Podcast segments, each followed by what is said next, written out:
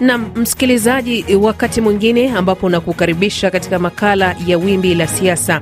Mimi naitwa Carol Korir. Leo hii tunazidi kuchanganua uamuzi wa mahakama ya juu nchini Kenya kuidhinisha ushindi wa William Ruto kuwa rais mteule anayetazamiwa kuapishwa Jumanne wiki ijayo. Je, kuendelea mbele wa Kenya watazamie nini? Viongozi wa mrengo wa Azimio ambao hawakuridhishwa na uamuzi huo wafanye nini, na nini kifanyike kuunganisha Wakenya?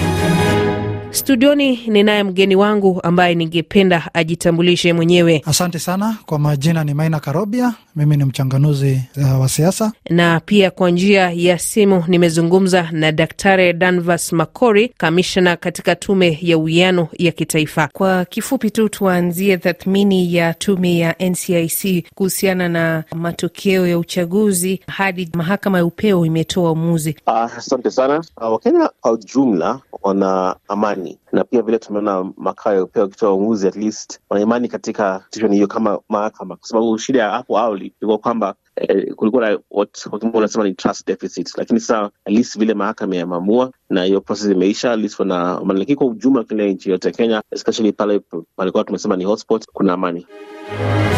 Maina Karobia, mahakama ya upeo nchini Kenya iliweza kutoa uamuzi ambao ni wa kipekee ambao uliweza kuidhinisha ushindi wa aliyekuwa naibu rais William Ruto. Sijui ni nini kikubwa ambacho tunaweza tukajifundisha kutokana na jinsi ambavyo mahakama hivyo ilivyotoa uamuzi wake. Maamuzi yao yalikuwa ni maamuzi ya kipekee na maamuzi ambayo haikuwa na ile eh, kuhimizwa na mlengo wote ule wa kisiasa. Imehimizwa sana na katiba na pia ukweli wa mambo kulingana na tume ya IEBC. Sasa ile kitu ambayo tunaweza jifunza nayo ni kwamba demokrasia ya Kenya imekuwa sana. Kitambo ulikuwa unaona watu wakikosa waki kuridhishwa na matokeo ya uchaguzi walikuwa wanaenda maandamano, lakini demokrasia ambayo tuko nayo kwa saa hizi ambayo imeweza kukua kwa zaidi ni kwamba kama huridhishwi na matokeo, wewe unaenda ku, uh, kutafuta haki yako kwenye koti.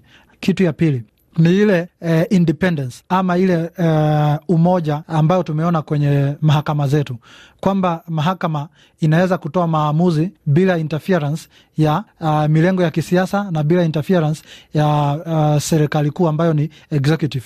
Hiyo ni kitu ambayo tunafaa kusoma kama taifa na kama uh, jamii ya Afrika. Mlalamishi mkubwa katika kesi hii ilikuwa ni aliyekuwa waziri wa zamani Raila Odinga na mgombea wake mwenza Martha Karua. Vipi kuhusu kauli ambazo wawili hao walitoa baada ya uamuzi huo? Ile kitu ningetaka kusema ni kwamba Raila Odinga na Martha Karua kabla hata tupige kura walikuwa wamesema kwamba wata, uh, watakubaliana na matokeo ya IBC.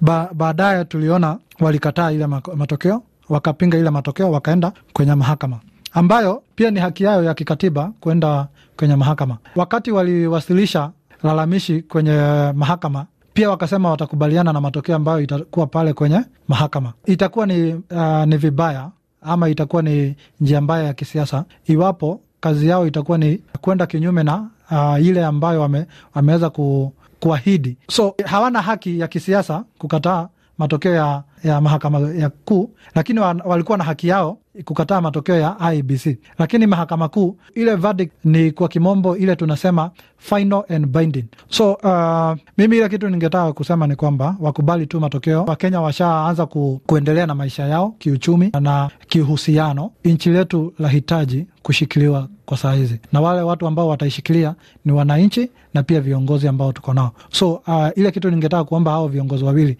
ambaye ni Raila Odinga na Martha Karua ni kwamba waungane kama upinzani, wasaidie kwenye uh, uongozi wa taifa kucheck on uh, ile serikali ambayo imepigiwa kura.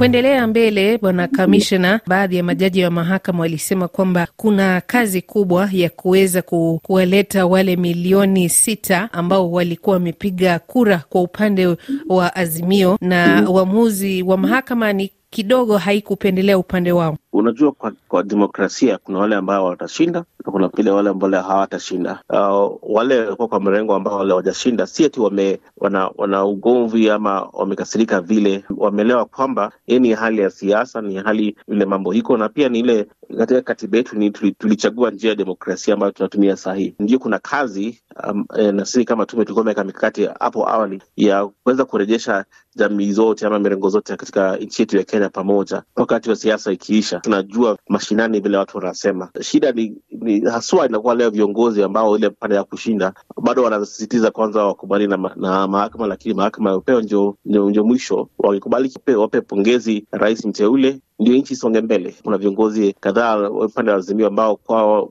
vimeshindwa uh, katika debe na pia mahakama haijamua kipande yao, kwa hivyo bado wanasema hawajafurahia na pia hawasaidii nchi uh, kusonga mbele.